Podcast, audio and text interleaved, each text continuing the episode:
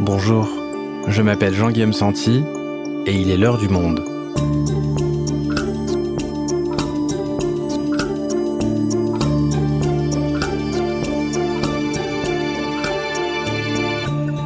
Aujourd'hui, comment Alexeï Navalny, empoisonné l'été dernier, emprisonné en février dans l'une des prisons les plus dures de Russie, est-il devenu la menace numéro 1 pour le pouvoir de Vladimir Poutine ?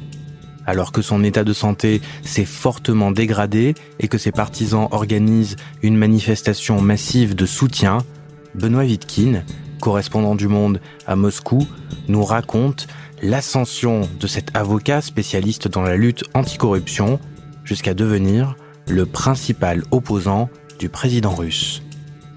Navalny, itinéraire de l'ennemi numéro 1 de Poutine, un épisode produit par Adèle Ponticelli, réalisation Amandine Robillard. Nous sommes le 20 août 2020. Alexeï Navalny vient de finir un séjour dans la ville de Tomsk où il a enquêté sur la corruption des élites locales. Il embarque dans l'avion qui relie la ville de Sibérie occidentale à Moscou. Soudain, en plein vol, son état se dégrade. Il va aux toilettes pour se rafraîchir, mais se sent de plus en plus mal. Il sort pour demander de l'aide, il s'écroule. Les autres passagers assistent impuissants à ses râles de douleur.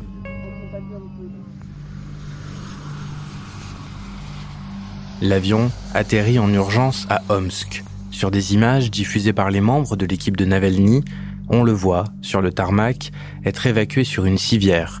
Il est transporté vers l'hôpital numéro 1 de cette ville de Sibérie. Inconscient, il est plongé dans le coma. Alexeï Navalny échappe de justesse à la mort. Il est transporté en Allemagne, où il est soigné. 5 mois plus tard à peine, le 17 janvier, il rentre en Russie. À peine a-t-il débarqué qu'il est immédiatement arrêté, puis condamné à de la prison. Le 31 mars, il entame une grève de la faim. Il serait aujourd'hui, selon ses médecins personnels, à nouveau à l'article de la mort.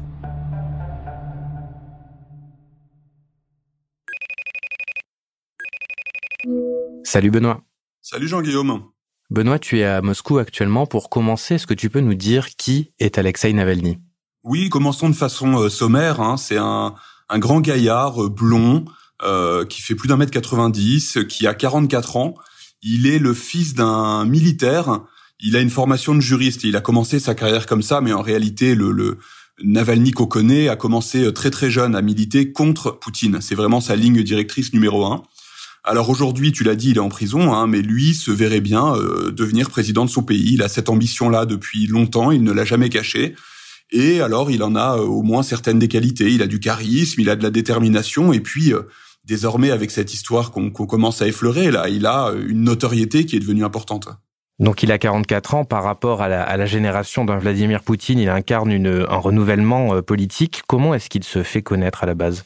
Il se fait connaître progressivement. D'abord, sa notoriété, elle est d'abord limitée à des cercles étroits au début, mais en suivant une ligne qui est toujours la même, qui est celle, tu l'as dit, de la lutte contre la corruption. Il a pour ça un outil qui est un blog dès les années 2000 qui s'appelle Rospil, qui veut dire gaspillage, gabegie ou bien même pillage. Et en fait, il décrit la corruption des élites, mais pas seulement des élites. Il arrive à parler vraiment aux Russes de base parce que en fait, il leur explique comment ils dépensaient leur argent, celui qui devrait aller aux services communaux, à l'entretien des immeubles, ce genre de choses. Quand il touche à la grande corruption, on va dire, il a une méthode infaillible et assez maligne qui est d'acheter les actions de grandes entreprises pour avoir accès au moins à certaines données, à certains documents. Et déjà, ça lui suffit à montrer certaines malversations déjà très importantes. On connaît son passé nationaliste, c'est les années 2000 et c'est d'ailleurs une époque où il y a deux forces principalement qui s'opposent à Vladimir Poutine et à son régime, que sont les libéraux bontins, disons, et puis les nationalistes justement. Lui appartient plutôt au deuxième groupe, il est même exclu d'un parti libéral pour ces 2-3 phrases choquantes qu'on lui connaît. Son thème principal, c'est la lutte contre l'immigration illégale. Et il y a par exemple cette vidéo assez connue où il joue sur l'ambiguïté entre rebelles caucasiens, contre lesquels la Russie est en guerre à ce moment-là, et immigrés. Il parle, en parlant de ces gens-là de façon un peu vague, il parle de cafards.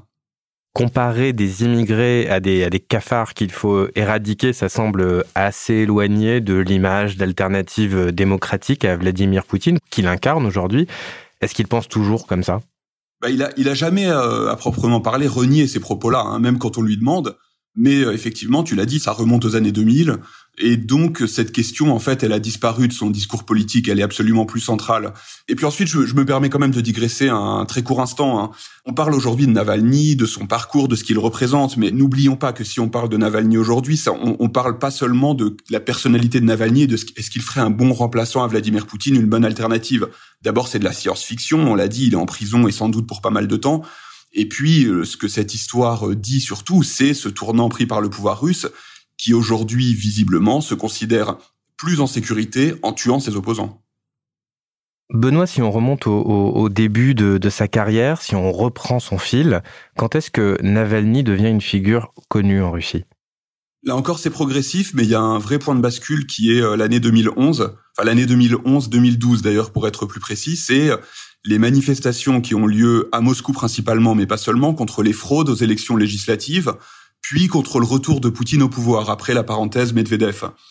C'est un mouvement important, plus d'ailleurs que celui qu'on a observé ces dernières semaines en défense de Navalny. On a des dizaines de milliers de personnes, voire plus de 100 000 à Moscou, qui sont réunies.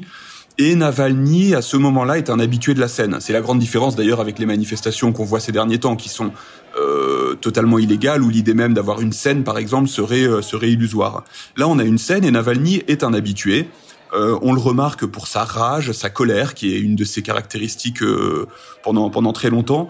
Mais plus que ça, on remarque aussi quelqu'un qui est un très bon orateur, qui est un bon politique sans doute, notamment en ce sens qu'il a un sens de la formule qui fait mouche. Il invente par exemple à cette époque l'expression pour parler de Russie unie, le parti au pouvoir. Il parle du parti des escrocs et des voleurs, Partia Joulikov et Varov. Jusqu'à présent, c'est quelque chose qui est resté dans le paysage politique russe.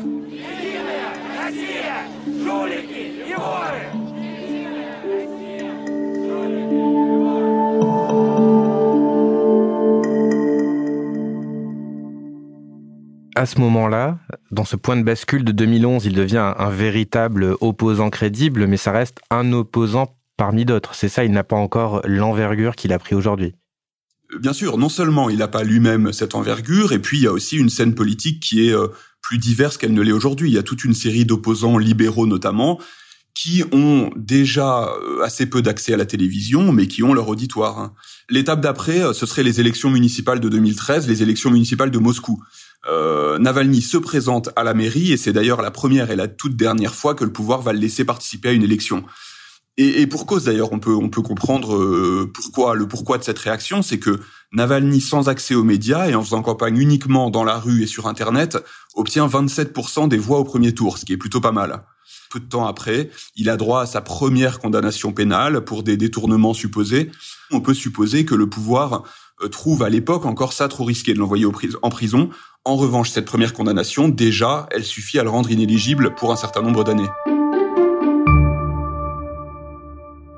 Benoît, maintenant que Navalny est devenu un ennemi sérieux, je suppose que peu à peu sa vie se met à changer. Est-ce que tu peux nous décrire à quoi ressemble son quotidien ? On a toujours ce paradoxe qui est quand même assez frappant. Dans les médias, il n'existe pas. Parfois, quand l'actualité est vraiment inévitable, on parle de ses proches, de ses alliés, et toujours de façon très très très négative.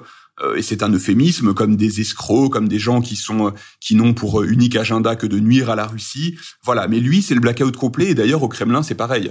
On sait que Poutine, jusqu'à aujourd'hui, n'a jamais prononcé son nom. Et puis, ce paradoxe, pourquoi ? C'est qu'à côté de ça, en fait, on a un pouvoir qui, pas seulement ces derniers mois, mais depuis déjà des années et des années, fait très très attention à Navalny. On sait qu'il est évidemment surveillé en permanence par le FSB, les services de sécurité.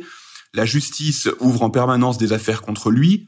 Il enchaîne les peines de prison courtes à cette époque-là, mais qui fait que depuis 2011, avant les condamnations récentes, là, il a déjà passé près de 250 jours en prison et à peu près autant assigné à résidence.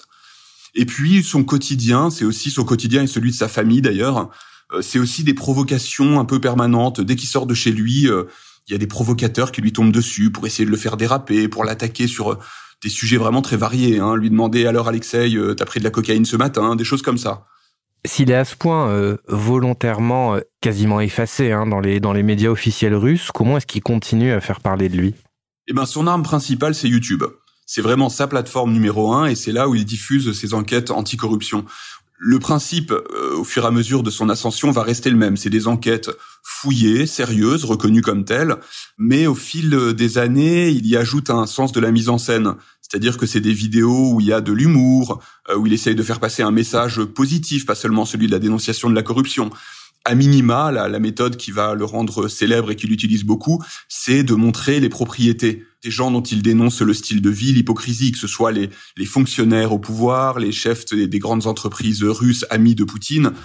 L'exemple type de ce genre de pratique, de cette façon de faire, ce serait 2017 sans doute, ce gros coup qu'est la vidéo sur Dimitri Medvedev, qui fut président, qui est redevenu Premier ministre. Et là, Navalny montre tout. Ses yachts, ses maisons, ses villas, ses domaines viticoles, jusqu'en Italie. Il montre aussi les documents offshore, les montages offshore, derrière lesquels sont cachées toutes ses possessions, les fondations qui les abritent. Et quel est l'impact de cette vidéo ? Là encore, c'est là où Navalny va se révéler assez habile, c'est qu'il arrive à transformer l'indignation. Alors, je n'exagère rien, l'indignation, elle est limitée aux gens qui regardent ces vidéos, aux gens qui ne s'informent pas par la télévision, et encore à l'intérieur de cette catégorie, par ceux qui ont envie de s'indigner, on va dire. Mais donc il arrive à transformer l'indignation de cette frange de l'électorat, notamment les jeunes, en action politique. Et il organise tout simplement à travers toute la Russie des manifestations, c'est quelques dizaines de milliers de personnes, et c'est, je pense, le début de l'engagement de toute une génération qui continue aujourd'hui à soutenir Navalny. Benoît, qu'est-ce qui fait qu'Alexeï Navalny devient une cible à abattre ? Ce qui fait qu'il va sans doute devenir une cible à abattre, on peut seulement le deviner, le supposer, c'est justement son changement de tactique vis-à-vis des processus électoraux. C'est-à-dire qu'au lieu d'appeler au boycott, désormais, il définit, après 2018, une nouvelle stratégie qu'il appelle le vote intelligent. Et ça consiste en quoi exactement, ce vote intelligent ? L'idée, c'est dans n'importe quelle élection, d'appeler à voter pour le candidat qui est le mieux placé pour battre le candidat du pouvoir. Et on a pu constater depuis cette stratégie, non seulement qu'elle fonctionne plutôt bien dans les quelques élections locales qui ont eu lieu depuis, et que ça inquiète réellement le pouvoir. Ok, donc si je comprends bien, à chaque nouvelle barrière que lui pose le pouvoir, à chaque nouvelle élection, il adapte, il affine de plus en plus sa stratégie, et à chaque fois, en retour, la violence contre lui augmente d'un cran. Absolument, et puis jusqu'à arriver à cette tentative de meurtre qu'on évoquait.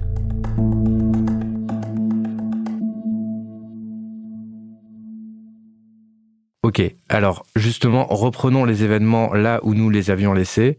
Navalny est dans le coma, il est pris en charge par l'hôpital d'Omsk. Qu'est-ce qui se passe ensuite ? On a d'abord 2 jours assez bizarres pendant lesquels les soutiens de Navalny, sa femme aussi, vont à Omsk et essayent d'obtenir son évacuation vers la France ou l'Allemagne. Pourquoi ces 2 pays ? Tout simplement parce qu'ils se sont dit candidats au fait d'accueillir et de soigner Navalny. Tous ces gens, avec leur téléphone portable, montrent le climat assez bizarre qui règne à l'hôpital, avec des hommes du FSB dans les couloirs, avec des médecins qui fuient les questions ou bien donnent des conférences de presse rétrospectivement assez surréalistes, puisque c'est à cette époque-là qu'apparaît cette thèse de l'hyperglycémie, qui restera finalement la version officielle, ou plutôt une des versions officielles russes de cet empoisonnement. D'abord parce qu'il n'y a pas eu la moindre enquête officielle ouverte, et ensuite parce que, alors des versions alternatives, on en a entendu beaucoup, hein, jusqu'à l'auto-empoisonnement, jusqu'à l'empoisonnement qui serait une vengeance au sein de l'opposition. On a des officiels russes qui ont défendu toutes ces thèses. Et pour revenir à Navalny, au bout de ces 2 jours, il est finalement autorisé à partir de Russie, toujours dans le coma, et un avion d'une ONG allemande l'emmène vers Berlin. Donc, un avion l'emmène vers Berlin. Pourquoi est-ce que les autorités ont finalement accepté de le laisser partir ? Ça, c'est un des points les plus mystérieux. C'est pas très étonnant, d'ailleurs, que dans une affaire aussi extraordinaire, on ait des mystères qui persistent. La première chose, c'est sans doute que les autorités espéraient qu'il reste en Allemagne après ça, si jamais il guérissait, puisqu'on le sait que l'exil, tout de suite, diminue entre en quelque sorte, votre valeur en tant qu'opposant. Et puis, sinon, le reste, on ne peut que le supposer. On a, par exemple, j'imagine qu'on va y venir ensuite, mais un piège que Navalny tendra plus tard à l'un de ses empoisonneurs, et dans lequel celui-ci lui dit les Allemands ont sans doute du meilleur matériel de détection que nous, tout simplement, parce que ce poison utilisé, de type Novichok, est censé se dissoudre dans l'organisme.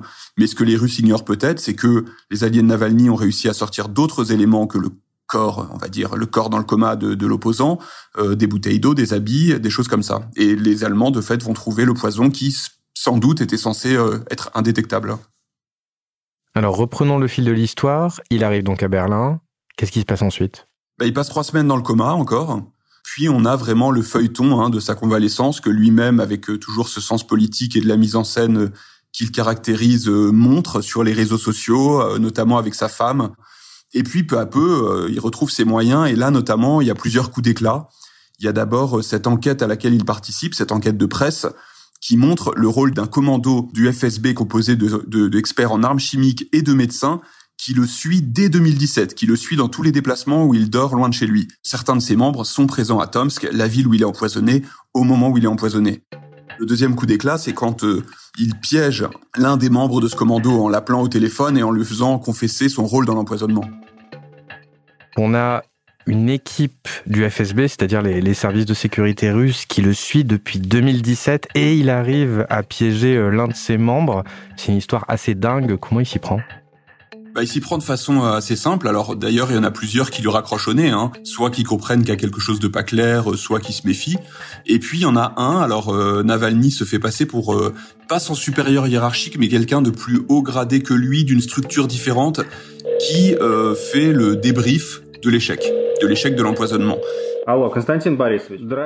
Et qu'est-ce qu'on apprend dans cette enquête ? Ce qu'on apprend, c'est plutôt des confirmations, c'est-à-dire que si l'avion n'avait pas atterri, c'est ce que dit le Konstantin Kudryavtsev, l'agent piégé, si l'avion n'avait pas atterri, Navalny serait mort. Et puis, on a surtout des détails sur son rôle, qui est un rôle assez mineur, mais pas de chance, assez humiliant là encore. Cet agent est celui qui est chargé d'aller à Omsk, récupérer à l'hôpital les habits que portait Navalny au moment de son hospitalisation. Et notamment, on lui dit « lave les habits » et notamment « fais très attention aux slips », où l'on suppose de cette explication que c'est là où le poison était placé. Et donc, l'agent explique qu'il a très consciencieusement lavé le slip de Navalny. Après la publication de cette enquête, de ce piège du FSB, que font les autorités russes ? Elles préviennent assez clairement que s'il rentre, il sera arrêté. En vertu, alors c'est quand même là encore pas très glorieux dans le sens où ce qui est mis en avant et ce qui servira plus tard à la première condamnation de Navalny, c'est le fait que pendant sa convalescence, il n'a pas respecté les termes de son contrôle judiciaire dans le cadre d'une ancienne procédure, l'affaire dite Yves Rocher. Lui, et là encore spirale, pourquoi ? C'est que lui ne peut évidemment pas se défiler et que dès la fin du mois de décembre, il annonce qu'il rentrera en Russie. Привет, это Навальный. Сегодня утром. Il est prêt à risquer sa vie et sa liberté quelque part pour rentrer en Russie au lieu de rester en sécurité, en exil. Pourquoi ?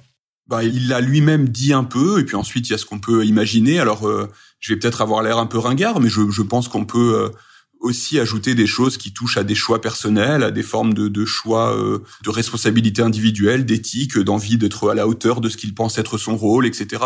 Et puis ensuite, si on s'en tient à son combat politique, il y a deux choses. C'est que lui, on l'a dit, se voit président. Imaginez la casse-prison comme une étape sur ce chemin, ça n'a rien d'absurde, ça chacun jugera.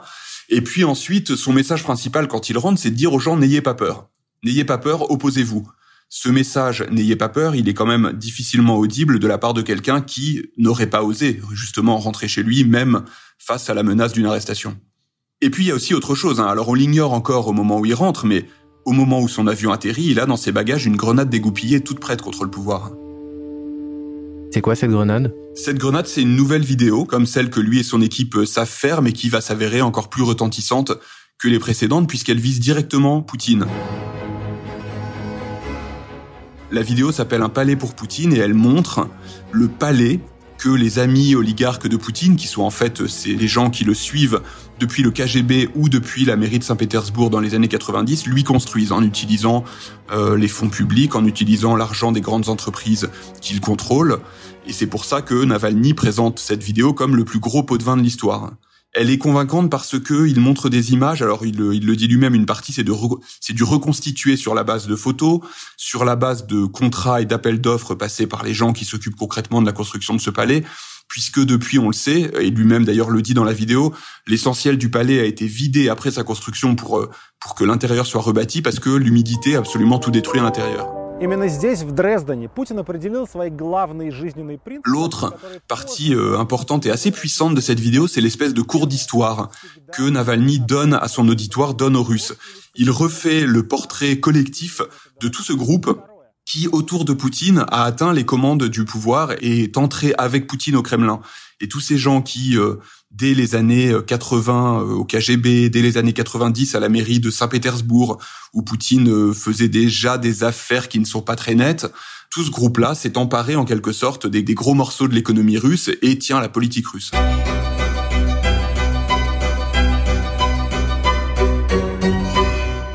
Benoît Navalny est arrêté dès son arrivée sur le sol russe le 17 janvier. S'en suivent des manifestations. Oui, il y a 2 week-ends d'affilée durant lesquels les Russes manifestent. Alors les Russes, c'est évidemment toujours compliqué à le dire comme ça. Des Russes, beaucoup, à l'aune de ce qu'est la scène politique russe, plutôt apathique, avec qui plus est une certaine peur que les gens qui manifestent doivent vaincre, surtout ceux qui travaillent dans des structures, des entreprises, des administrations en lien avec l'État.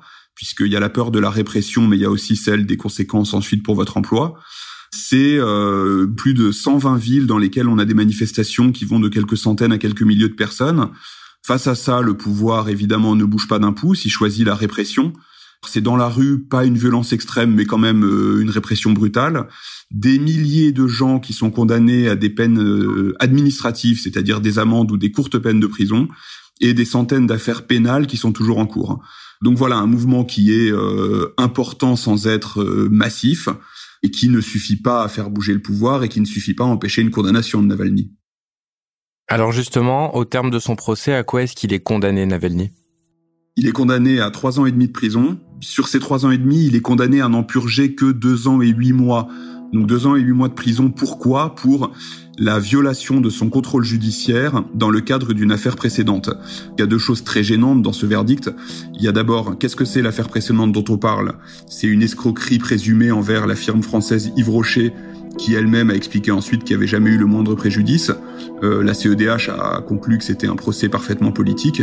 Et ce qui est gênant aussi, c'est que la violation de son contrôle judiciaire, c'est quoi ? C'est la période où il est en convalescence à Berlin, durant laquelle, oui, de fait, il ne se présente pas au commissariat comme il en a l'obligation.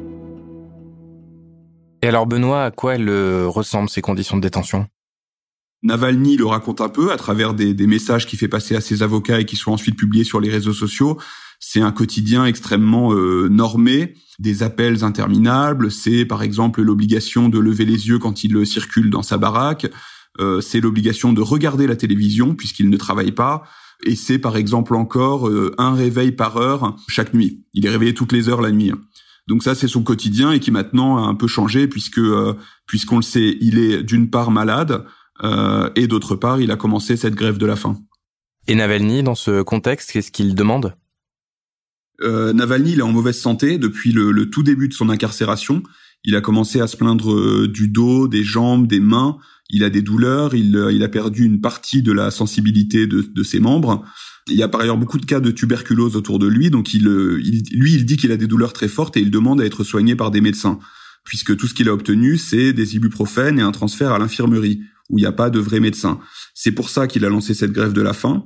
Aux effets de cette grève de la faim s'ajoutent ceux de l'empoisonnement, et donc tout ça mis bout à bout, les craintes pour sa vie sont devenues de plus en plus importantes. Ses médecins, voyant ses analyses de sang notamment, craignent pour sa vie. Et c'est ce qui a motivé ses proches à lancer cette mobilisation, cette nouvelle phase de mobilisation dans la rue. Merci Benoît. Merci Jean-Guillaume.